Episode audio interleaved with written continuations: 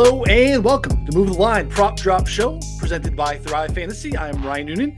Here, as always, in the space every Friday, 2 p.m. Eastern, to talk about the best and most profitable way to bet on NFL football, and that is player props. Uh, if you're hanging out with us live on YouTube, subscribe so you don't miss a show. Jump in the chat. Let us know what your favorite prop is for week three, something you're on the fence about, something you want to get our thoughts on.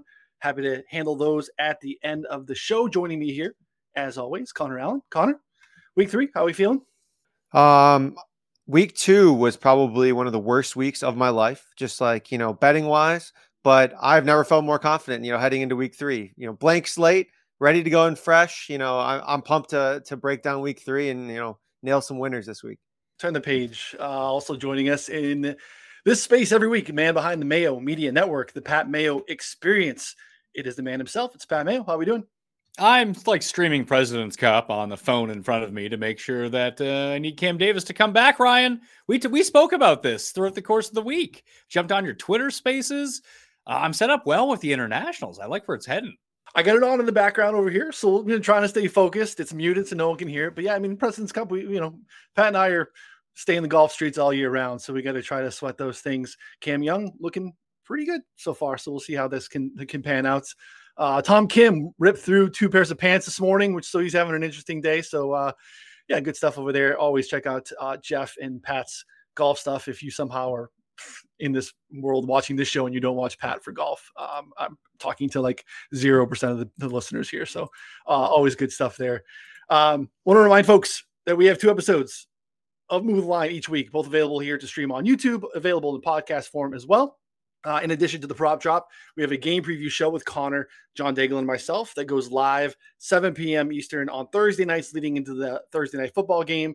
So subscribing will help you catch that one. You can check out last night's show, nine bets in there for week three. So uh, before we get started, I want to tell our listeners a little bit about our friends at Thrive Fantasy. And again, they are um, about 8% filled for their current week three uh, big GPP there. And if you're not familiar with Thrive, it is a daily fantasy sports platform for esports and player props. Essentially, they have a, a tournament where you can choose 10 of the 20 available player props to build a lineup. Each prop has a assigned fantasy value for both the over and under based on how likely it is to hit. If you hit the most props, accumulate the most points, you can win a share of the prize pool. They have uh, $25 GPP, which again, probably will not fill. Uh, they continue to cut it down in size, but we want to help them fill it as much as we can. So use our promo code prop drop. When you sign up today, you will receive a 100% instant first deposit match up to $250. Uh, download Thrive in the App Store or go over to thrivefantasy.com, sign up, and prop up today. All right, week three. Week two sucked. Um, turning the page there, prop wise. I think there was some other stuff that we had that went well, but uh, props were a struggle. Again, but week one, just that singular point of data. After week two, we kind of open up the possibility of some trends. And I think the goal here is to get ahead of those trends as quickly as possible. Um, difficult with small sample size, with matchups, and different things like that. But we're trying to draw on a combination of the first two weeks, what we've seen and heard coming into the season with these teams. I think bookmakers are also likely to hold on to priors as well. So we're going to try to find ways that we can leverage that. All lines here are going to be live lines that you can bet on right now. No one's here to give stale lines our goal is to do our best to make sure you can get the same line and price that we do. Uh, Connor, get us started. Week three, your first play. Yeah, so my first play of the week, I like Tyler Conklin under 28 and a half receiving yards. This is minus 115 at DK. So I think the big news here is CJ Uzomah practicing in full um, and trending towards playing as his former team in the Bengals. And he's been pretty dead set on not missing this game for you know for what that's worth uh, with players with player takes on their own injuries. But I mean, Uzomah figures to rotate in a little bit more with Tyler Conklin, reduces opportunity after Conklin played 92 and 100 percent of the snaps last two weeks, ran 84.4 percent of the routes, more than Garrett Wilson and uh, Corey Davis over the past two weeks. Now, Conklin's still, despite that, only one and two on this number, despite seeing seven to nine targets in two games, because his average of the target only 1.1 yards right now. Um, you know, I expected the Jets league leading pass volume right now to eventually regress and probably come down a little bit. Um, and if Uzomah plays essentially any kind of role here, I like the under on his yardage. I know that it's low as is, but with you know lower A dot targets and less volume, I I like the under here. Uh, Pat, what are your thoughts on the, the Conklin stuff? It's funny because I had Conklin over three and a half receptions before the Uzomah news was going to come out. I had to wait for that news to break, and it does look like he's going to play. So no longer a, a great spot for Tyler Conklin. Although if he ends up being the tight end who runs the majority of the snaps for the Jets, I'm not going to be super stunned. So now it just becomes more of like a DFS play than actually a bet on prop play because it's not going to lean heavy one way or another for me. But I, I mean, it, it, would be a stay away for me. It's actually there's actually a bunch of Jet stuff I do like, so I, will kind of hop onto that of what Connor said about maybe it's not so pass happy. I, I mean, this game is for everyone saying that the Bengals are going to blow out the Jets. Spread's only five. I think it's going to be a relatively close game. And after what we saw last week, getting the rookies more involved, both Garrett Wilson and Breece Hall, this one's juiced up a little bit, but Breece Hall over six and a half rushing attempts, minus 145. This is the biggest winner of any prop per my my 10,000 simulations right now. Uh, I haven't projected at 12 carries in this game, and they have him at 6.5. That's a that's a huge number. Um, wow, that's way off. Yeah, be interesting to see. I mean, I, I, think that we've seen a lot of work from Carter there too. We have actually Byron in the chat uh, wanting us to hit Michael Carter overs for the third straight week. Hey, um, I, I have that one down. I'll even lump that one on. You can go Hall over six and a half carries. Michael Carter over two and a half catches. Hmm. Interesting, Connor. I know you're on the other side of the of the. I mean, we're pivoting here. We're talking Jet stuff, but I know you're on the other side of some Breece Hall stuff, right? Well, I yeah, I took the under on his receptions, but that was just because Ty Johnson played a role and they made a clear effort to get him involved in the receiving game in two minute drills last week. I think that the rushing attempts is probably the right move here because I mean we projected for around 10.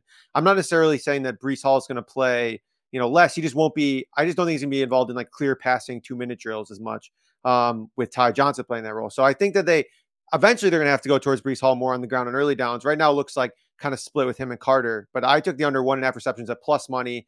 Would consider playing it even money, but you know, I don't think that I would touch it at anything more, any juice on the under there. But yeah, I like the over on the attempts. That's popping in our player prop tool as well. I think we have projected for like 10 carries this week. So yeah, I, guess the only scare is if the game does get out of hand. But to Pat's point, the most efficient market in all of sports betting is telling us that it is not going to be a blowout. So I think that we can lean on that. I looked at the receptions for Hall as well and going under because I saw the same thing that you did. The Jets game just itself, I feel like if you if you can get it right, based on what we've seen so far, it actually makes for like a nice same game parlay. Carla, Carter over two and a half catches, Hall under one and a half catches, Hall over six and a half. Like all of a sudden, you got like a five to one on your hands. We got Hall at 11.9. So, yeah, bonus props for you here. Uh, Pat, you can give your official first play, but you know, people come in live, they're getting bonus stuff. Pat's ready to go. There we are. I mean, my, my play was Hall over six and a half. Oh, that was your first one. Okay, yeah. good. It's not even bonus. Screw you and your bonus stuff. You just get the four we each give. So, um, Jet stuff to, off the top to get us started. So, no problem with that. Uh, first one for me will be Drake London uh, over 54 and a half receiving yards. This is still out there on Bet MGM minus 115. Um, we talked about rookies and the Jets getting their rookies involved. Through two weeks, Drake London looks every bit the part of a top 10 pick and a guy who is going to be a priority for their offense. They still refuse to do anything with, you know, with Kyle Pitts and having him avoid difficult cover corners. They don't line him up as a tight end. And that's great that he can do that. But like, it'd be great to have him maybe in line and maybe get him lined up or scheme him up on a linebacker. Uh, in the meantime, uh, this guy is eating. Uh, Drake London is stepping in. 30 or route participation grew last week from 82 to 89. He earned 32% of the team targets to date on the season, 38% of the air yards. Seattle defense, I still think, is one of the worst three in the league. They are below average talent across the board. Personally, I love to look at, especially early in the season when it's kind of noisy statistically, can be really dependent on who you played. Defensive success rate, I think, is a really good lean. Seattle is dead last. They have zero three and outs defensively this season. Every single one of the drives against their defense has either resulted in a touchdown or at least a singular first down. Um, I think this is kind of a game where it's going to be slow paced and um, not a lot of exciting offense. I think the total's down to like 41 and a half, 42. But I think Drake London is going to be a priority and still gets a lot of work. So 54 and a half still out there um, is a, is a great play for me, minus 115. I I went back and watched this game because I was very confused about what was going on. I haven't projected right around that number, so I think it's a it's a sharp number. So it really depends on your personal opinion of how you think that Seattle does things. Unders against Seattle, I think are going to prove to be rather fruitful just because they don't run plays ever. They slow the game down to such an extent that they run so few plays and take so long to run plays that all of a sudden the other team can't run any plays at the same time.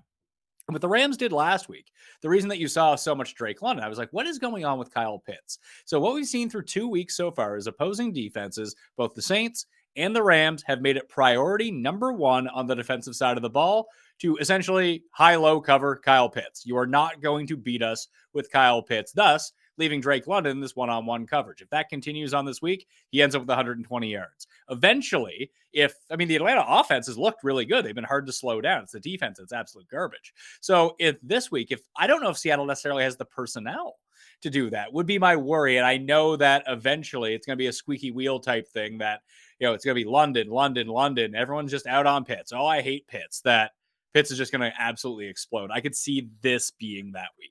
I thought about that one too because I do think that that's a pretty good, you know, yin and yang. You know, you've talked about that a lot here early in the season. Is well, just the bounce back of what everyone saw last week is what we think is going to happen again, and everyone's down on Pitts and we're up on London, and this is a nice spot for that to to bounce back.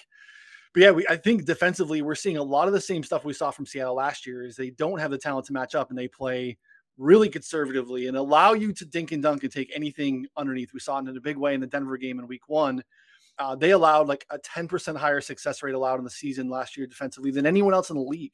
Like the Jets, I think were 31st at like 44%. And I think Seattle was like 52%. They will give it to you um, if you were just want to be patient and dink and dunk. So I actually considered the Pitts number. And I also liked Drake London over four and a half receptions, but it came out with significant juice on it. And we saw there too, where producer Sal had the prop tool up.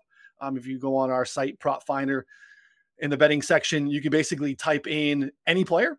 I think you can use it for any sport and type in and get the number up there, allow you to shop books in one spot without having to go book to book and tab to tab.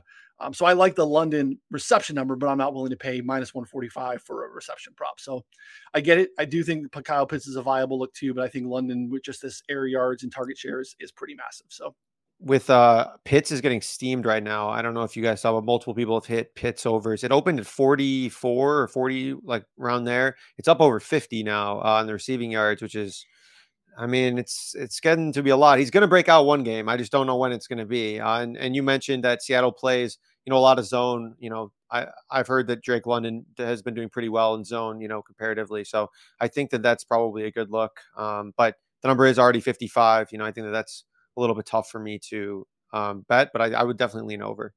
All right, Connor, back to you. Uh, bet number two. All right, bet number two. I mean, this one broke my heart a little bit. Not Ooh, gonna yes, lie. This is tough, buddy. Yeah, this this was seriously coming off my priors here. I took Chase Edmonds under 35 and a half rushing yards. Uh, Bills defense ranked second in explosive run rate allowed, fifth in run defense EPA through two weeks. Chase Edmonds was out carried 11 to 5 last week by Raheem Mostert essentially all negatives. And beyond that, I expect the Bills to kind of push the pace here, force the Dolphins to continue to pass, who already ranked third in pass rate over expectation. So, I mean, it essentially took a long run late in the game last week for Edmonds to even get to 33 yards. Now he's a much tougher matchup. So I, I think you're able to find that 35. I'd play this down to 30, I think, you know, because you're looking at a guy who's probably going to be on the wrong side of that, you know, split as of now. And I think that they probably get him more involved in the passing game or continue to have him involved there. But it seems like Mostert right now has outplayed him in the early downs, and he he didn't even start last week. I mean, Edmonds like like Mostert started, so um, it's sad. I was really excited about Mostert, but uh, or about uh, Edmonds, but I think we are where we are given the matchup, the workload. Uh, I like the under here for Ed. It was a surprising late carry too. Like uh, they were in no huddle and they were trying to go fast and they had had a lot of success. And I think it caught them Baltimore off guard. And yeah, that was like more than half of his yardage in the game. Uh, May, any thoughts here to this running back split? Yeah, it was very interesting to see just the amount that Miami kept running with Mostert on early downs coming into the second half when they were down 21 points. And it was very effective.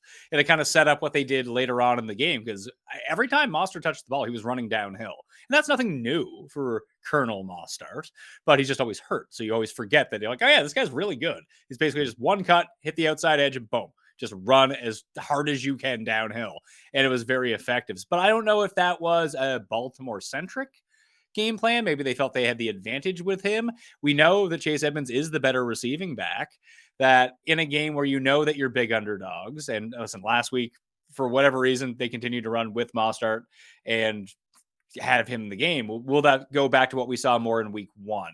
I just feel like this Miami offense is going to look a little bit different every single week. So I like this one. With even if Edmonds ends up with like 70% of the snap share for the Dolphins this week, you can't run on the Bills. The Bills front four is awesome. Yeah. Yeah. It is unpredictable. And It is interesting to see such a massive split because we looked at rush share in the first week. Mostert was at 22% uh, with Edmonds at 52%.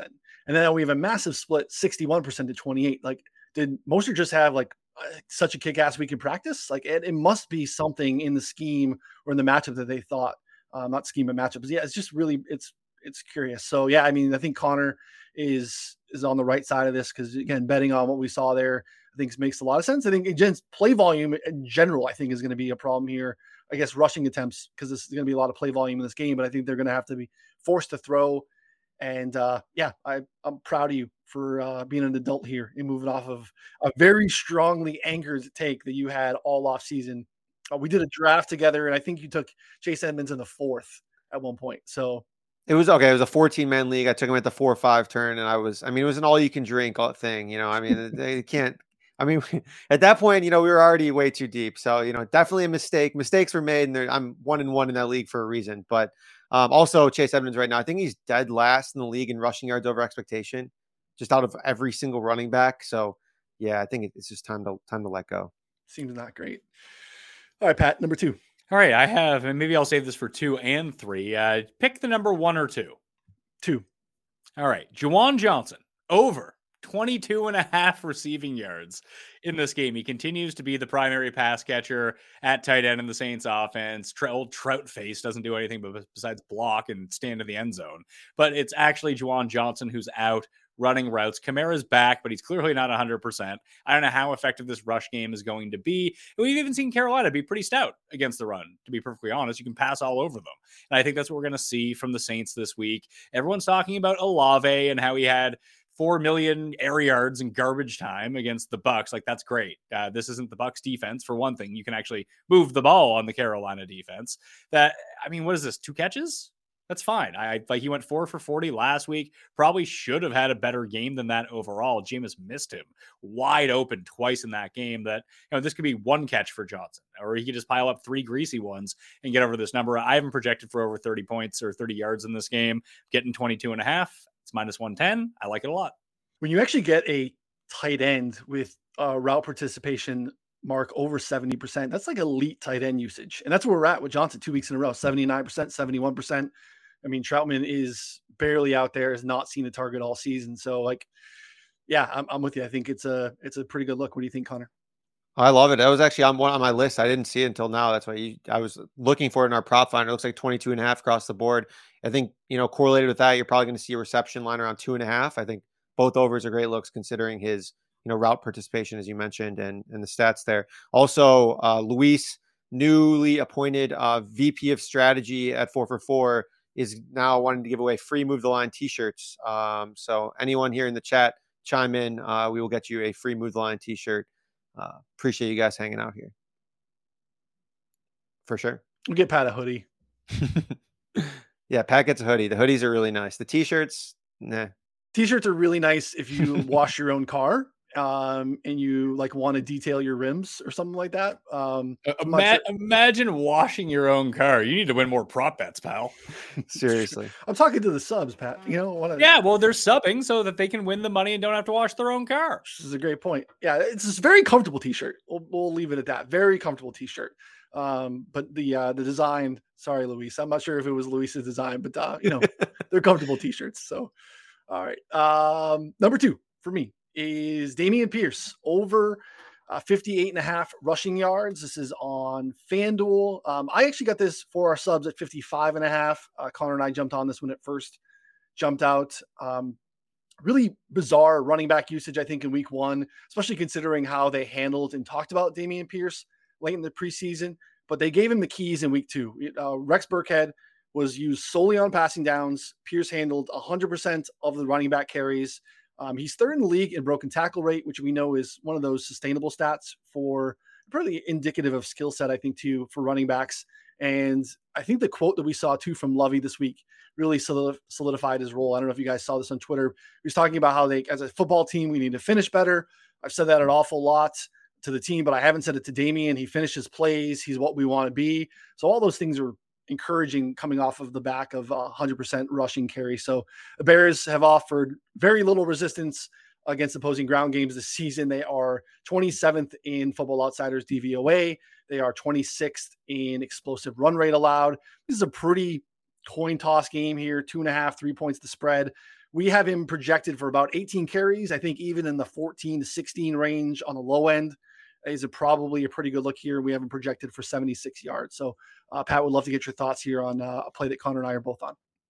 I love it. Uh, I actually had this one down until I checked the spreadsheet, saw you had it, and I was like, wow, I don't want to double down on this one. But we can talk about all these things, even if he doesn't handle 100% of the rushing attempts. That's okay, especially in this game, because it's two teams that want to run the ball a lot, don't necessarily stop the run all that well. And weirdly enough, in game neutral situations, eh, through two games at least, not that Chicago has played a ton of neutral situations, but when they have, they run a lot of plays really quickly. And then you take a look at Houston, they're fourth in the league in terms of game neutral script and how fast they play. So you have two teams that are really fast. Yes, it bleeds the clock because they do both do a lot of running. But normally in a game like that, when we think about Seattle, it's like, well, they're just going to basically take down the play amounts from everyone else. Because not only is Seattle a very slow team, they run a ton and don't run a ton of plays. That's not the case with the Texans or the Bears. They run a ton of plays. They just happen to run a lot. So I just think through attrition alone, that you're most likely going to get there. The only problem with this one, and you know, this is why it's sports betting, it's not sports locks as we go into it, is that, you know, if Burkhead is just all of a sudden playing 60% of the snaps this week, it's like, oh, yeah, the Texans are stupid. This is what they do. Yeah, that's actually why you know, when I hate to buy into like narrative or coach speak. That's kind of why I was encouraged with that quote from Lovie is that you feel like, all right, they gave him the keys last week, and like you said, 100 percent is probably not in the cards again. But even if he's dominating and we're in like the 75 percent of the running back carries here, um, that's why I think even with our projection upwards into like the 18 carries mark, I think he can still get to where we're looking for him to get to in the 14, 15 range. So I uh, feel pretty good about that one. If you looked, it looks like it's moved a little bit. There's some 60 and a halfs, 59 and a halfs, starting to get a little pricey. Um, but I, I, don't mind it under 60. So, Connor any thoughts now that it's moved? I know we got it at 55 and a half. Um, hit the alts. I think the alts are the way to go. You know, uh, yeah, I really think that this could be a, a ladder game. Um, you know, like, you know, I think that you should be hitting like 70 plus, 80 plus, 100 yards. I know is plus 470. I mean, he got he saw all the running back touches or all the running back carries last week. Amazing matchup, like is you had outlined there. So yeah, I think that you should be hitting some alts here. 90 plus yards plus 320. Uh, I mean, I just think that this line is too low, and just like we're they're factoring in week one too much, where it seemed like, uh, you know, just I don't know. But it seemed like they they really want to go towards Dameon here. Yeah, broken tackle rate is nice too and encouraging. Uh Connor, number three at the turn. Yeah. Um, so I I will give this out on the show here. I, I just got a message um saying that uh you know potentially there Justin Herbert is on the outside looking in uh for this game uh for against the uh Jaguars. So and the line just moved all the way from seven to six. Um, so I don't think that this is a complete false rumor there for so uh for those in the show, I know this is a prop show, but uh any unders on pass catchers or just hit the Jags outright plus seven. All good looks. Um, yep. So all right, let's see here. Third bet, Marvin Jones. I actually just speaking of, I took the under here, but I think this is still fine, obviously, even if, if that happens. Uh, Marvin Jones under 42 and a half receiving yards. Um, I took this at DK or MGM. He's 0 2 to this number um, this season. Now faces the toughest matchup to date against the Chargers. He'll likely square up against, you know, Asante Samuel Jr. for most of the snaps. Uh, I lined up at left wide receiver last week at 40 to 54 snaps. Samuel plays the majority of his snaps out wide uh, at right cornerback. So I think that that should be a pretty tough matchup for him. Samuel currently PFF's 23rd ranked corner in the league. Not to mention, I just Marvin Jones a little bit dusty here. So, um, you know, I think that that's I think that the under here is probably the right look over 40. I'm just, I'm just shocked to see it there. I know Lawrence has played awesome, and I'm like buying into the Jags. I just think that this number is a little bit too high. Yeah, Pat, what are your thoughts on that? My initial thoughts on it were leading exactly with Connor, and then I checked out what my projections tell me, and I have Marvin Jones as a strong over to this number. Weirdly enough. I have him at 50 total yards in this, four and a half catches, seven targets. Just seems like, and maybe this will shift it back because I had this as a very high pass volume game for the Jags. And I felt like Evan Engram was a bit overinflated based off last week. You mentioned Juwan Johnson running more than 70% of the routes on dropbacks. I mean, Evan Engram's inside the top 10, over 70% with that. Uh, Tyler Conklin was, and we'll see if that continues uh, with Uzomah back. But if Uzomah sits, like that, that would be the one thing I'd be worried about with locking in some of these Conklin numbers right now is that Uzomah can say he wants to play all he can. And like, was it a limited practice today, Connor, or was it a full practice? It was a full. He okay. was he, he so came back in full and said that he was quote trending towards playing, and then early in the week was like, "I'm gonna play like against my former team." That's basically that's my analysis of he's gonna play. So Uzomah on, is what we want to play here yeah, Connor's banking on more than one play from Uzomah. yeah, because he wants Hopefully. to be dressed, run out the tunnel, you know, be out there to warm up, uh, and then be able to not be in street clothes when he shakes their hands at the end of the game. So maybe he could do that, but uh, hopefully on more than on more than one play. Yeah, but I'm so with you. Like, I, I, don't, I don't love that one. That's just more of a stay away for me. Uh, I'm going to go to part two of my crappy tight ends and their overs, along with Juwan Johnson. Um, and this is just from like watching their games, how you expect this game to go. I am worried about this Kansas City Indianapolis game. It just feels like Indy is the right side on the point spread, and Kansas City might not tune them as much as you know Johnny Public thinks that they're going to. Either way, Kylen Granson is 15 and a half receiving yards at DraftKings Sportsbook right now.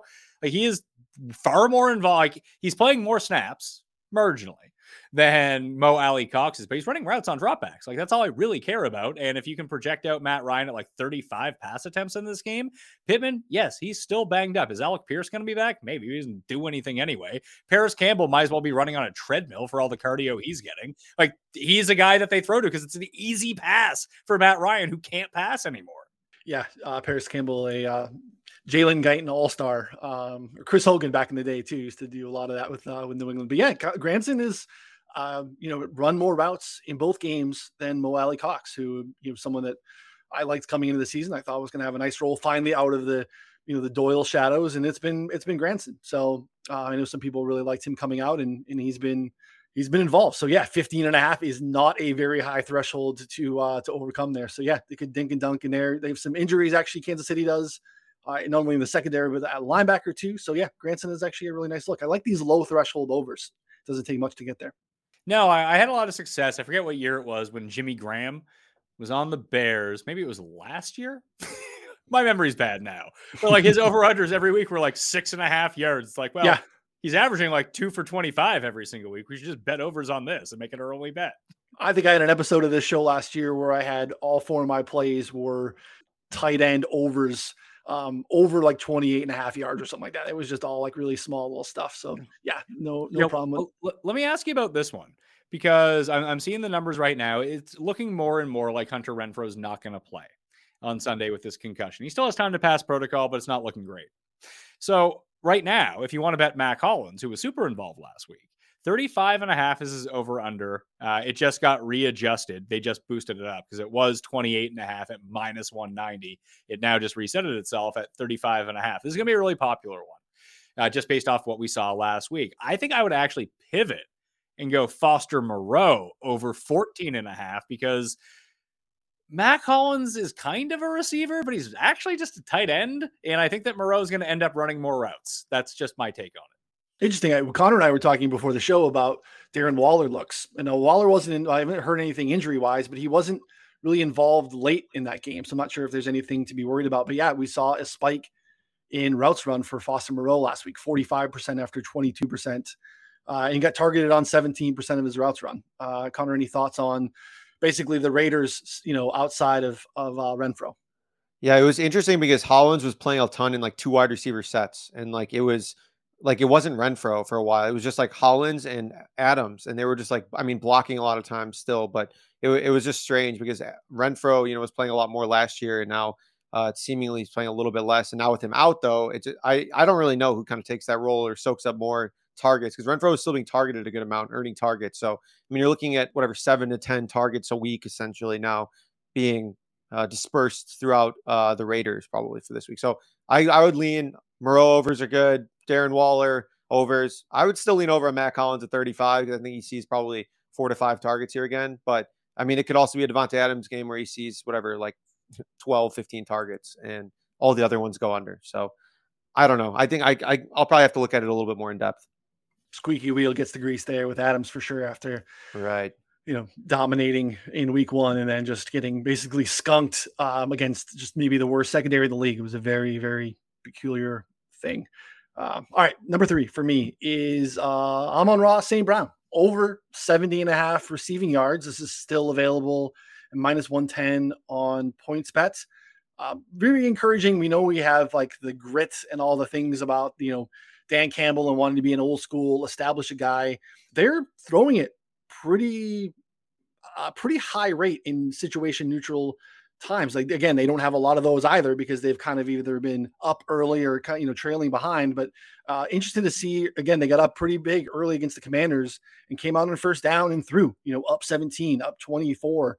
Um, so bodes really well for St. Brown, who is now on eight straight weeks of double digit targets. He's topped this yardage mark in seven of those eight games the matchup against the Vikings. Again, this is probably one of the highest scoring games of the week in the dome. Fast track, really bad secondary for both squads. Uh, Minnesota's allowed the fifth most passing yards per game through the first two weeks. And again, Sun God, fourth in target share so far this season. So I just think this is a really too low number. I don't think the books have adjusted to kind of what's carried over from last year. I know there were concerns about how he ate last year, mostly with everyone else on the lineup, without Hock, without Swift, but it's continued. And I think what he's seen, he's continuing to earn targets, and I think he's going to eat in this game in a bad matchup. What are your thoughts, Pat? I want to play Swift overs in this game on everything because I think it's Swift who beats up on the Vikings. Not, I mean, not to say that Amon Ra is not, but I think that Swift is the the way I would try to take this. But cowards who run sports books will not release any Swift props. It's outrageous. Well, I think because he's questionable, right? Or he's like limited. I, I think he was far more questionable last week, and he still dominated. He did dominate. Yeah, Burrow didn't dominate in in very few touches, but yeah, I think the word today in his practice report was he was hobbled, a hobbled uh, Swift. So yeah, you'll probably get him by the time Sunday rolls around. So it's just like I want Fournette over on everything. Oh, he's questionable. He's not gonna. He's gonna play, and he's gonna have like thirty touches. Yeah, I want that too. And Connor got a piece of that too early. Uh, oh, Connor, yeah. any thoughts on uh, the Sun God? No, I think you have a good read on it. I mean, it's it's over nothing for me. I mean, it's already whatever 70 yards, so it's kind of like high, but just the usage is like insane. So it's I know that's your jam, the good wide receiver overs, uh, and so you know, yeah, exactly. Keep second to tackle props, but yeah, that's the other place. Um, I'm not we, necessarily a thought leader in the elite wide receiver over space um, comparative to you know where I'm at from a tackle prop standpoint, but you know we'll we'll get there. We'll figure it out. Uh, Connor, bring us home number four. Yeah, my last prop here is I, I, couldn't do all unders this week. So last prop, Tua over 35 and a half pass attempts. I expect this game to be fireworks. I think it could look similar to their last week against the Ravens. So these two teams with the Bills and the Dolphins ranked first and third in pass rate over expectation. The Bills last week, doesn't matter. Gabe Davis goes out. They pass 74% of the time in neutral game script uh, for however that lasted, however long that lasted. But the Bills offense just had no problem moving the ball against the Dolphins last year with the same defensive coordinator, scored 35 and 26 points against them. Um, now the Bills defense is going to be missing uh, Micah Hyde, Jordan Poyer, Dane Jackson, and probably Jordan Phillips. He said, I mean, looks iffy. So missing four of their top defensive starters. Um, and we know that the Dolphins want to pass the ball as is. So I think that we're looking at the Dolphins coming out and throwing the ball in neutral game scripts. And then in negative game scripts, I mean, they're going to be throwing the ball the entire game. Um, so I think the Tua, I mean, Tua had 50 pass attempts last game. He had 33 in week one, despite playing in like a slow, low scoring game against the Patriots. So now you're getting like a fast, up tempo uh, game with a lot of scoring and passing. I think the over here is the move. So um, we have him for over 36 pass attempts now. Uh, I think that 35 and a half is, is, a good look there, and you're still able to still able to find that at most shops, I believe. Yeah, look, uh, Sal's got it up here for us. Looks like the best place to go is MGM. Um, everyone's got 35 and a half. MGM has minus 110 which is a good look. And uh, yeah, I'm on this one with you too. I just think we see a good amount of play volume here. Uh, Pat, what do you have here on uh, on Tua? I, I thought you were going to say over 35 and a half interceptions because I would have taken the over on that too.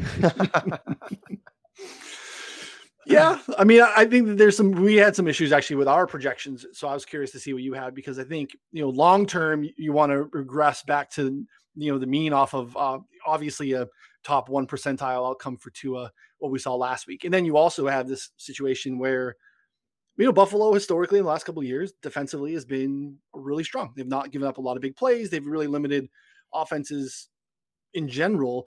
But the one thing that's not really accounted for is what Connor mentioned too, and that is just the clustered injuries, especially in the back half too. So not curious. Yeah, but I, I I've heard people talk about this all week, and it's great for me because I've hammered Bills minus five and a half at one point, got it at six again.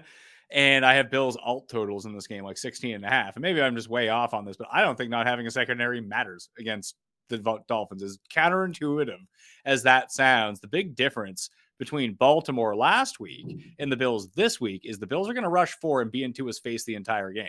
Tua was not under any sort of duress against the Ravens. The moment you put any pressure on Tua, he folds and he just starts throwing picks and forcing the ball.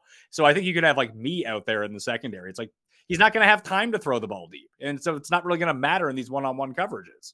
Perfect. So we have that's why we went attempts and not yards too, because you know I also poked holes. You know, I'm less, I'm more on your side with this too. Big Bills guy checking in, team total over, Bills minus everything. Um, but I think from an attempt standpoint, I think Tua can get there. I'm a little bit more, you know, reluctant to think that he has like a newfound efficiency. I do think Mike McDaniel can be a guy that can scheme YAC in a big way, like what we've seen San Francisco do over the years. But to your point, pocket collapses, very different beast there. But I know Connor is a little bit more pro efficiency as far as Tua goes. I'm certainly not taking the Dolphins here at like plus six, but I do think that um, if Mike McDaniel is smart, which through two games I believe that he is, he'll find ways to you know get the ball into Tyreek and Waddle's hands as quickly as possible, so that the defense will not be able to just pin their ears back and you know uh, pass rush every single play. That being said, as you mentioned had mentioned prior, they're good at limiting big plays regardless. You know they're um, you're able to keep things in front of them, and so yeah, it's, it's going to be an adjustment here. Like if they just try and, you know, bomb it deep every single play like they were against Baltimore, I don't think that that's going to work. But I do think that there's a path for them to still be relatively efficient through the air, uh, you know, given some of the secondary injuries here. So, but to Pat's point, you know, he won't have a ton of time. So there, there has to be some changes made. Uh, so it'll be kind of a wait and see thing. Still think we get there on the attempts, but it has made me second guess any like overs on the yards, the passing yards, and everything there. Yeah. I still think that they can, he can put up some points. Um, we'll talk about that in a second, but then also still get absolutely, you know, curb stomped by the Bills here, which I think is probably going to happen. So uh, we got two more props, one from Pat, one from myself. If you are hanging out with us in the chat, uh, drop us a question. Let us know what your thoughts are, something that you're eyeing. You want to poke holes in anything that we've given out. We will get to that at the uh, whatever, whatever time we have left here at the very end of the show. Uh, Pat, your last prop for us this week.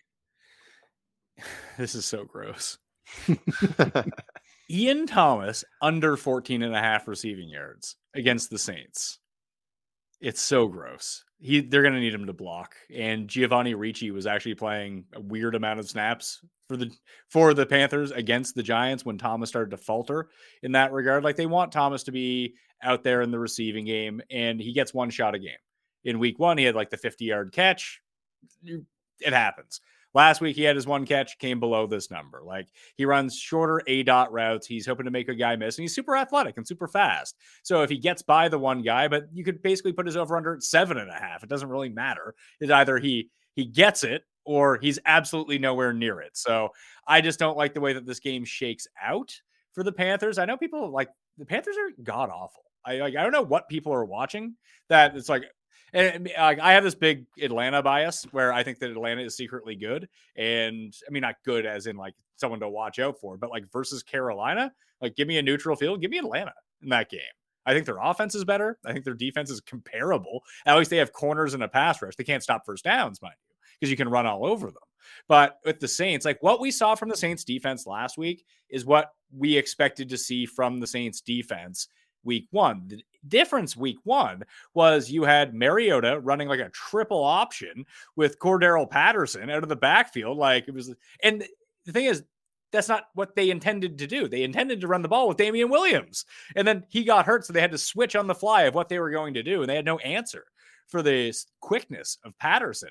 So yeah, maybe they try to pass a little bit more, but I just really think they're going to need their tight ends to block because their offensive line is garbage. I took the over on the Panthers team total last week, and it was painful. But I went back and rewatched that game Monday morning, and yeah, I'm tr- I'm moving off of some maybe my what you have with the Falcons is similar to what I had with the Panthers. Like I didn't think they were good and they were a playoff team, but I thought like young defense, Baker's an upgrade over Sam Darnold. I like some of the weapons there, the offensive line they've addressed. Baker is is a, a, problem. I think like he gets the ball batted down a lot. I, I feel like it is. I don't know. They're underutilizing DJ Moore. It's it's a mess. And and just even to go along with that comparison, here's why I don't understand why people are still on the Panthers. Like I was, I was looking at this for the fewest wins markets and who's going to get the number one overall pick. I still think it's, I still hope it's the Bears uh, when all is said and done. This is a real hinge game this week for me for the worst record. For the, if the Texans can beat the Bears, we're in good shape again. That's fine because uh, Seattle got its win, the Jets got its win, so everything's sort of at a neutral playing field right now. And then it would give Houston the win and a tie, which would put them ahead of them. But Atlanta's the favorite to have the number one pick right now. And they're plus 250 at DraftKings Sportsbook, whereas the Panthers are 10 to 1. Now, the Panthers couldn't win and couldn't cover against the Giants and the Browns. Not necessarily two teams we expect to light it up. The Falcons at this point have blown a win and covered. And then they went into LA against the Rams and covered against the Saints and the Rams. Two teams people projected to be in the playoffs. So Atlanta has two what I would call good losses, covered both games, kept it relatively close. I mean, last week it seemed like a blowout, but by the end of it, Atlanta had a real chance to win that game. They had just been a little bit more efficient. And then you see Carolina have lost to, yes, one of the teams is 2 and 0, the other one is 2 and 1. No one believes in those teams because they're not good. Yeah, it's uh we're gonna see. I think I have a bet on uh, Falcons under two wins in the division, and I don't feel good about it because they're gonna get to play the Panthers, and the Panthers are uh, are a problem. So yeah, I'm with you. It's interesting. I like your card this week. Got some some definitely off the board. Um, you know, guys that wouldn't be in Thrive uh, on Thrive's board. You know, they like to go real top heavy with uh, guys that we know. We're talking about some uh, we get some stinky tight ends in this uh the slate, which is good. Hey, we want to find edges wherever we can find them, right? We don't get any bonus points for betting on, you know, um, Josh Allen overs, but here we are to finish the show. We got a little bit of a special. This is a FanDuel special. Um, if you go click on the game, um, you can go to game specials, and they have these little tiers plus 500 to plus 1900, and there is a bet in there uh, plus 650 for both Josh Allen and Tua to have one plus passing yards in each half. Um, touchdowns. Sorry. Um, plus 650. Now, their prop number alone for touchdowns, they both have a prop number available even on DraftKings at um, you know over under one and a half. If you were to parlay that by itself, um, it comes out to like plus 172. So now basically we're getting rewarded for the need to actually break it up and to have at least one per half. So I think, like Pat does, Tua probably struggles a little bit, but there's enough passing volume here to make up for it. Um, Josh Allen has absolutely torched the Dolphins historically, and if you look at it, like what they what they do is really predictable. A lot of teams don't have a, such a predictable defense. The Dolphins are going to blitz their face off. They led the league in blitz rate last year, 38%. They are right there this year so far, 39%. Um, they play a lot of man coverage. When they don't play man coverage, they essentially just rush three and drop back in the zone. So it's pretty clear for Allen what he has to basically see pre snap and what's happening. And he has absolutely torched them. Um, big on over Bills 30 and a half. Any alt totals, like there's going to be points here. So I have no problem with the Allen side. My concern is probably the Tua side. So I think there's going to be a lot of points. So I think plus 650 is wrong. We don't usually get these specials that I think are actually probably, you know, advantageous lines. We typically see them like they juice it up and they pretend that it's better for you. But the prop itself, if you were to same game parlay over one and a half touchdown passes for these guys, is plus 170. So I like where we're at, Connor. I know we looked at that. I actually tossed the prop to you and asked me what you asked you what you thought the number was, and um, a little bit of a different look. Yeah, I like I like it. Um, I guess the only question is, does Tua get there? I'm of the belief he does, so I think that that it's fine. Um, if you're not of the belief it does, he does, then I I mean I still think it's okay at plus six fifty. You know, um, so I, I, think that it's still a solid look no matter what. Again, you know, probably not a full unit look, but you know maybe like quarter unit, you know, half unit if you want a little sprinkle on something fun for that game and really expect it to blow up. Yeah, Penny, you're down on Tua, but um, any thoughts on that? That's plus six fifty. I'm just anti Tua, man. I can't. Yeah. I and it's funny because I'm like usually the pro Tua person. It's just I, I, can't do it in this match. Watch me just lose all my money this week. But it just feels like you want like real value. You just bet over one inter half an interception at minus one ten. Probably true. Yeah, even with the injuries. So All right. Uh, questions. We're going to run through real quick before uh, give a look to Thrive, Connor. I don't know if you've taken a look at uh, what their slate is. Give a look of a couple things. Again, prop drop over at Thrive Fantasy. That promo code will get you a 100% instant first deposit match up to 250. Add 250 to your account using the promo code prop drop. You'll have 500 in there and you can max that bad boy, help them fill that. And, just probably by entering it, um, you get an EV entry because it's 5,500. They're not going to fill it. Uh, so you're probably looking at some money. But uh, Connor, what are some early looks here in uh, this week's Thrive GPP? Yeah, just to speak to how soft it is, I think I got four out of 10 entries right and still cashed last week. Like it was like pathetically low. And because of the overlay, I still ended up being making money. So uh, even if you suck like me sometimes, it's all right. Um, there are some good looks though this week. So they give you 20 props to choose from. They got some gifts here. Uh, Courtland Sutton, 48 and a half receiving yards like the over there. Um, you know, I don't expect Jerry Jeudy to play, so I think that we're going to probably project it for around 70, good bit higher. We were on that last week. I like the over. Uh, this week again, uh, Tom Brady over under two and a half passing touchdowns and interceptions.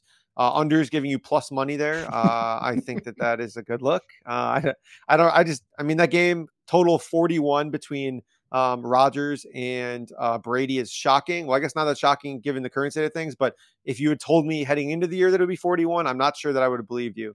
Um, so, I mean, without Mike Evans, no Chris Godwin, Julio Jones 50 50 to play, Russell Gage banged up. Who are they going to be trotting out? Scotty Miller, uh, Cole Beasley, they just signed. So, yeah, those are probably two of my favorite looks. Um, other than that, mostly everything else is priced right, but I think those two are solid looks here at Thrive yeah, I think Pat Thorman mentioned that they had to go to a local Kid Rock concert to find uh, Cole Beasley and, and, pop him in this line of Cole Beasley in Florida makes so much sense. So oh, yeah, yeah um, I'm going to go with Pat here. I think toss this one out. They have D'Andre Swift combined rushing and receiving yards 67 and a half. Um, and it is even juice. So you basically feel comfortable taking the over. Um, that's probably one of my favorites that jumps off the board here too. Other than obviously the you know Courtland Sutton one as you mentioned, and the Brady one I think is a pretty egregious line too. So oh here's here's another one. Russell Wilson 26 and a half completions. Uh, you can just take the under there. That's I mean that is oh really watch aggressive. yourself with that one. Uh-oh. Oh big, big you're a big Russ guy checking in. Oh yeah, uh, Russ is going to be fine. You just wait. Wait for us. I, am a Broncos backer. That number just seemed really high. I mean, this should be. I, what's the market at right now? I'm curious. I mean, I I took the Broncos this week in a teaser um, to get them to seven and a half, but I'm not. I'm a little worried this week. Let's see here what the the market passing has. attempts. What is the market for passing attempts? For I, I actually don't even know. Okay, it's, uh, completions uh, right now is 20 and a half. So this is six completions higher than the market. So could always get a nice hedge off that. But feels like Thrive knows something. They, they, listen, you can talk about you can get a nice hedge out of that. How many people do you think are going to go into Thrive, play a prop, and then go hedge out on a sports book? People don't actually do that. You know that, right? Oh man, yeah. Normal people do not do that. Yeah, normal people do not do that. No, no. So again, uh, prop drop is the promo code with Thrive. Check that out. Get in the overlay. Uh, just just show up and, and play. You'll win some money. By play and just get money. Just, just yeah, just, just you'll get that money back. I promise. Um, all right, some questions. Um, Javon hanging out with us last night and coming back today. We appreciate you. Any thoughts on Olave over 38 and a half receiving yards? Um, you know, Pat mentioned earlier Olave with the, uh, um, you know, shout out to Daigle, the prayer yards. You know, he basically was just, you know, balls bouncing out of bounds and everyone, you know, runs numbers and pulls stuff up on Sunday night and Monday morning, and they're like, "Oh, Olave, he's getting all this action." And this is like the old Robby Anderson, where it's like, "Oh, look at Robby is getting all this air yards," and it's like half of it was uncatchable. Um, most of it was in garbage time. So like, be careful with some of the the air yards stuff. Um, take it with a grain of salt. But uh, Pat, I don't know what your thoughts are on Olave this week. I the number is fine, and over is probably the play here because just even when you compare his routes to Jarvis Landry, for example, he's just out there all the time. It's, it's one of the main reason that I like Juwan Johnson. So if I like Juwan Johnson at 22 and a half, I kind of like Olave as well. The issue is if this game just remains close, whereas Johnson can get to that number on a catch. I mean, not to say that Olave can't, but that's probably two catches for Juwan Johnson. You're probably home free with the 22 and a half. With Olave, it's either really short or really long. And if they don't feel the need to take deep shots, if they're not losing, I then start to worry because it's not like Jameis is. Listen, he's not Mac Jones in terms of accuracy. Put it that way. yeah, we have actually a pretty nice I'd say bullish uh, number here. We are about 55 yards on Olave, but again, it's like three and a half catches. That is, I assume, baking in uh, pretty massive uh, air yards look last week. So, uh, Connor, any thoughts on 30 and a half there? Yeah, lean over. I think the number should probably be like low 40s, but uh, it's just you're going to be you're. I would rather play an alt over uh, like a 50 plus at like plus money than probably 38 at like you know minus 110. I like that actually. I, I, think that's that's a very savvy move on some of these receivers that you can go with. Like I have Olave projected for under. I haven't projected for 34 yards. But if he ended up with 140 off two catches, I mean that's in his range of outcome. So you might as well try to at least get a multiplier on that. Yeah. So we have the Panthers so far fifth lowest pa- explosive pass rate allowed in the season. They've played Jacoby Brissett and Daniel Jones. So, yeah, like, you know. I, I, can't hearken on that enough. And that's a great point, Noonan, is just like, look at who they play. It's two, it's a two week sample on all this stuff. So when you're comparing everything, like some of it doesn't make a lot of sense unless you put it into context. I think that's pretty good context to put it in. Yeah. Jacoby, I guess he's maybe outperformed our expectations a little bit, but like they're not pushing the ball down the field from like an explosive play, right? These like 12 yard outs to Amari Cooper um, you know, or little slants. Like hopefully he breaks one, but that's not something that we can can bank on here. Um, I, I um couldn't find team totals for um total sacks this week. Mm, me either. I've been looking. Yeah. If the Titans are at like one and a half sacks, team total sacks, or even two, over. I'm looking in the same game. Raiders over. I don't know about that because even though they have like the Raiders have a big name defense, right? Um, I just they, they did not look. I mean, maybe they just got so tired against Kyler chasing him around they couldn't do anything. But the Titans so far are like sixth in adjusted sack rate, uh, and the, the Raiders can't block. They cannot. That's it's a fair look. Maxx Crosby was a problem last week, but Kyler just did Kyler stuff. Like Crosby was in there all the time. Chandler Jones in a good spot too, but like Crosby was a beast. So like specifically, I'm looking for Crosby stuff, but I think team total sacks on the Raiders is uh is a look here too. So yeah, I, I was thinking about that for the Buccaneers too, because the Bucks have like the best adjust. The Bills and Bucks oh, have yeah. the best adjusted sack rate through two weeks, and like Green Bay can't block. No, yeah, no Bakhtiari again, and yes, definitely some injuries issues. Look at us giving defensive props here. We are moving this show forward. I absolutely love. Very progressive. Love it. Uh, Kevin checking in again. Uh, those stuck in pick'em states. Pierce is 56 and a half on PrizePicks and 60 on underdog. I think we both or all three of us are leaning on uh, over, regardless of your site. So interesting to see the discrepancy. Uh, we have a tool actually in our uh, odds comparison tool. You can click the box and it will not only show the domestic books, it'll actually show PrizePicks as well if you want to see. And we actually have a prize pick separate tool too that runs with our projections. All right, everyone wants a t-shirt. Uh, we'll get to that. Another Pierce look. Brian checking in with Pierce leading rusher for the week uh, at plus 2,500 on DraftKings. So, yeah, can, can get there. I don't know where that is comparative to the other market. I know won that these. He, here's the thing. I, I know that I, I, don't know who's like what like watching this show that doesn't also like bet on golf at the same time, but just compare like what would need to happen for Dameon Pierce to be the top rusher of the week at 25 to 1 versus like a golfer you would bet at 25 to 1. Like it just seems it seems like the Dameon Pierce like all the, because it's the NFL and like the golf odds are betting to the ground anyway. Like the true odds on that are probably like 75 to 1. That that actually wrecks my mind, Pat. And I love that you brought it up. And again, it might be only a small subset of our listeners. And then Connor does, he'll bet golf like when he tails something that I feel really good mm-hmm. about. But like I have a hard time with like futures for the same reason. When you're talking about like a, a Super Bowl bet, and it's like, oh, I love this long shot at like 30 to 1. And it's like, well, that's like, like 30 to 1. right? That's like the middle yeah. of the board. Like that's actually I love that's good golfers and like you know, guys that I think can actually win an event. Yeah, um, I think what tough. happens is the NFL markets, especially the futures markets, and even odds like this are just so juiced because people want to, like football is just so much more popular to bet on than any other sport. And realistically, in football, like what we're talking about are coin flips. Every single game, we're trying to find an edge on a coin flip and try to beat the market that way, whether it's a spread.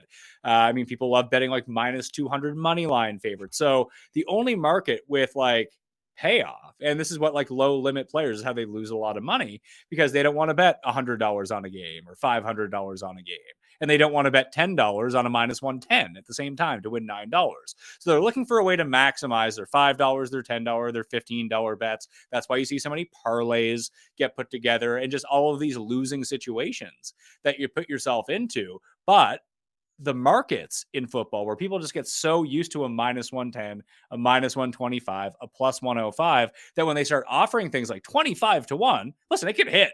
Listen, I think it's in his range of outcomes this week. Most definitely. It does not happen 1 in 25 times. That happens 1 in 75 times. It's just you get so used to these like coin flips that a 25 to 1 looks like bonanza if you can hit it when it's just really not is not worth that. Right, because you're looking at the rest of this this market here too. So it's like Jonathan Taylor at the top is like plus five fifty, and against the Chiefs, and then it's like Derrick Henry plus eight fifty. I mean, it's just like every odds are all, all of them are bad. You know what I mean? So yeah, like, oh yeah, they're horrible. So then you're looking at like you're like scrolling down, and you're like, oh, Dameon Pierce is like fifteenth on the board here behind you know like uh like Damien Harris. You know what I mean? You're like, oh, this is fine. You know, this is an okay okay look here. So like, yeah, it's it's all just like they condense the market they I'm sure the hold on this market is like insane, but it is a yeah, lot well, fun. Well, let's, let's just try to figure it out in real time right now. So what did you say? Plus 550? Yeah. Um, and what's Henry? Henry's plus 850. He's I mean, plus 850. And who are the next two? Mixon's 12 to 1 and Fournette is 14 to 1. 14 to 1 to lead the so what you basically have is we'll just call it 500 just for the sake of this and we'll call the other one 900 so you have what a 20% chance that Jonathan Taylor leads the league in rushing this week. It's not true. Yeah, that's not true. yeah, definitely not true. And then we have what a 12 and a half percent essentially on the plus 900. So we're already yeah. up to 32 percent.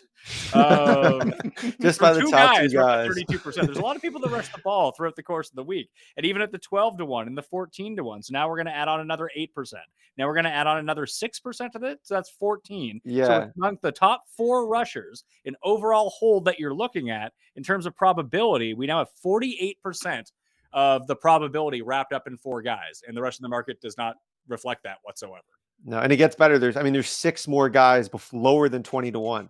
Um, so there, so you're looking at more six percent. So that's another twenty to twenty five percent wrapped up right. in those guys. So and you're not even 70, like halfway through the board. So yeah, we're up to seventy three percent uh, of total hold. So yeah, it, I get, I get why people want to play it. And if you're right about Pierce, and you think he can go off, listen, I'm not going to talk you out of it because those are I play first touchdown bets, probably the stupidest market in all of football. Why? Because I like I like to watch a quarter of a primetime game and go to bed. you know, like that's the bet that I want to have in on it. Like I get it. I, I get why it's fun to play those things. Yeah. And this one is probably fun to play as well. But this market in particular is especially just ludicrous. The other mistake that's made too is the comparison solely to other bookmakers, right? Where you're like, oh, it's X here, but it's Y on this site. And it's like, what's great? Like, if you want to get down on that play, you want the best number on the player, but it doesn't mean that it's a good play or it's a good value, right? Like, it still can be a very donkey play. And then again, you can make negative EV plays. It's okay. Not every bet that you get down has to, you know, run through the sims and check out that you're maximize. It's okay. It's sometimes it's just good to be fun. That's why people bet football. They bet uh, touchdown props and first touchdown props and like first and last and all that crap. It is, it's okay to get down and not be on the best of the number or have EV, but like just be careful with it. You know, there are things that you want to be smarter on, and these are you know these are fun bets. We got down. We actually in our our Discord, someone popped uh, these numbers actually broke on FanDuel. Steph Diggs was twenty four to one to be the top yardage receiver for the week. That's a bad number. It feels like is now, but it's like, not. But it's not though. That's right. probably actually like a true value. Correct. Now it's now now it's down to nine. Right, where comparatively to the rest of the market, he looked like a sore thumb because it's like, why is Steph Diggs all the way down here in a game that everyone's expecting to like shoot out into the 50s? He's coming off of a massive game. Why is Steph Diggs 24 when like Courtland Sutton is 21? Right. Like, so again, that so, can yeah. help in the screenshots, like eh, comparatively, but it's also dangerous. Yeah. Does Diggs have a 4% chance to lead the week in receiving? I actually say it's probably below that, considering he's probably like a, I don't know, 66% favorite, 70% favorite to be the leading receiver on his team. You always have to think about that stuff too. But yeah, compared to what you're getting at the best odds that you're going to find at like plus money right now, because it's early in the season. They're running all these promotions, or just wait for whatever the random touchdown boost is of the primetime game that night and take it. I I mean they're gonna they're gonna limit you, but this probably isn't for huge betters anyway. Like uh I, I mean I can use bet three six five where I'm at uh for the Monday night football game. They were like Steph Diggs plus three hundred anytime touchdowns. Like just take it. Like the, he was minus 120 to score a touchdown. They're just eh, the max you can bet on it. Just find those and max bet them. I don't care if you think it's going to happen or not. Those are actually the best odds you're going to get. Um, I got to pop in here real quick. Again, another update. Just got an update from uh, uh, Fantasy Life app here. Justin Herbert not throwing today during period of practice, open to the media. So the line is not on a three and a half. Um, so someone else is a little bit more confident than I am that Justin Herbert's not playing. Hopefully, some of you guys there in the chat got down on some sixes, five and a halfs because those were hanging around there the last 20, 30 minutes. Um, but now it looks like it's down to three and a half at some spots. So pretty wild movement there. Interesting to see. So uh, we appreciate your questions. We went on a tangent today, so we didn't get to all your questions, but we appreciate you guys as always. We will be uh, back in this spot, of course, next week. Real quick though, uh, producer Sal, you can give me a yay or nay. Do you have a prop? We can get to that real quick. Um, but I don't see your prop tool up, so I'm not sure if you're ready to go. He's got a prop. Sal, hit it.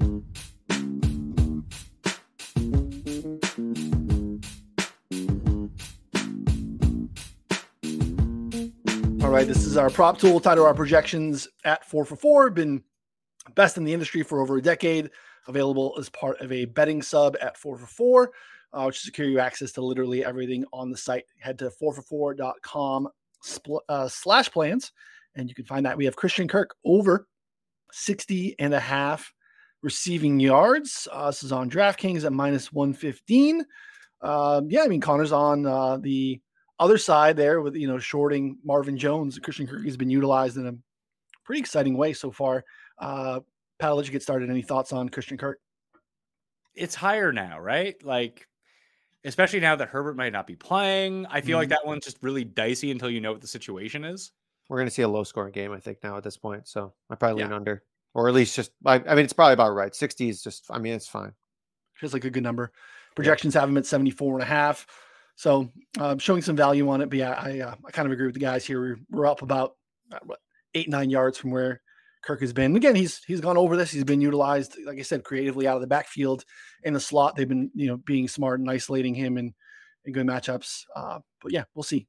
Producer Sal um, missed last week. Again, we talked about poo pooing running back receiving overs, and Javonte fell a little bit flat there. But Sal's going to get back on the uh, on the saddle. So, uh, Pat, where can everyone find your stuff?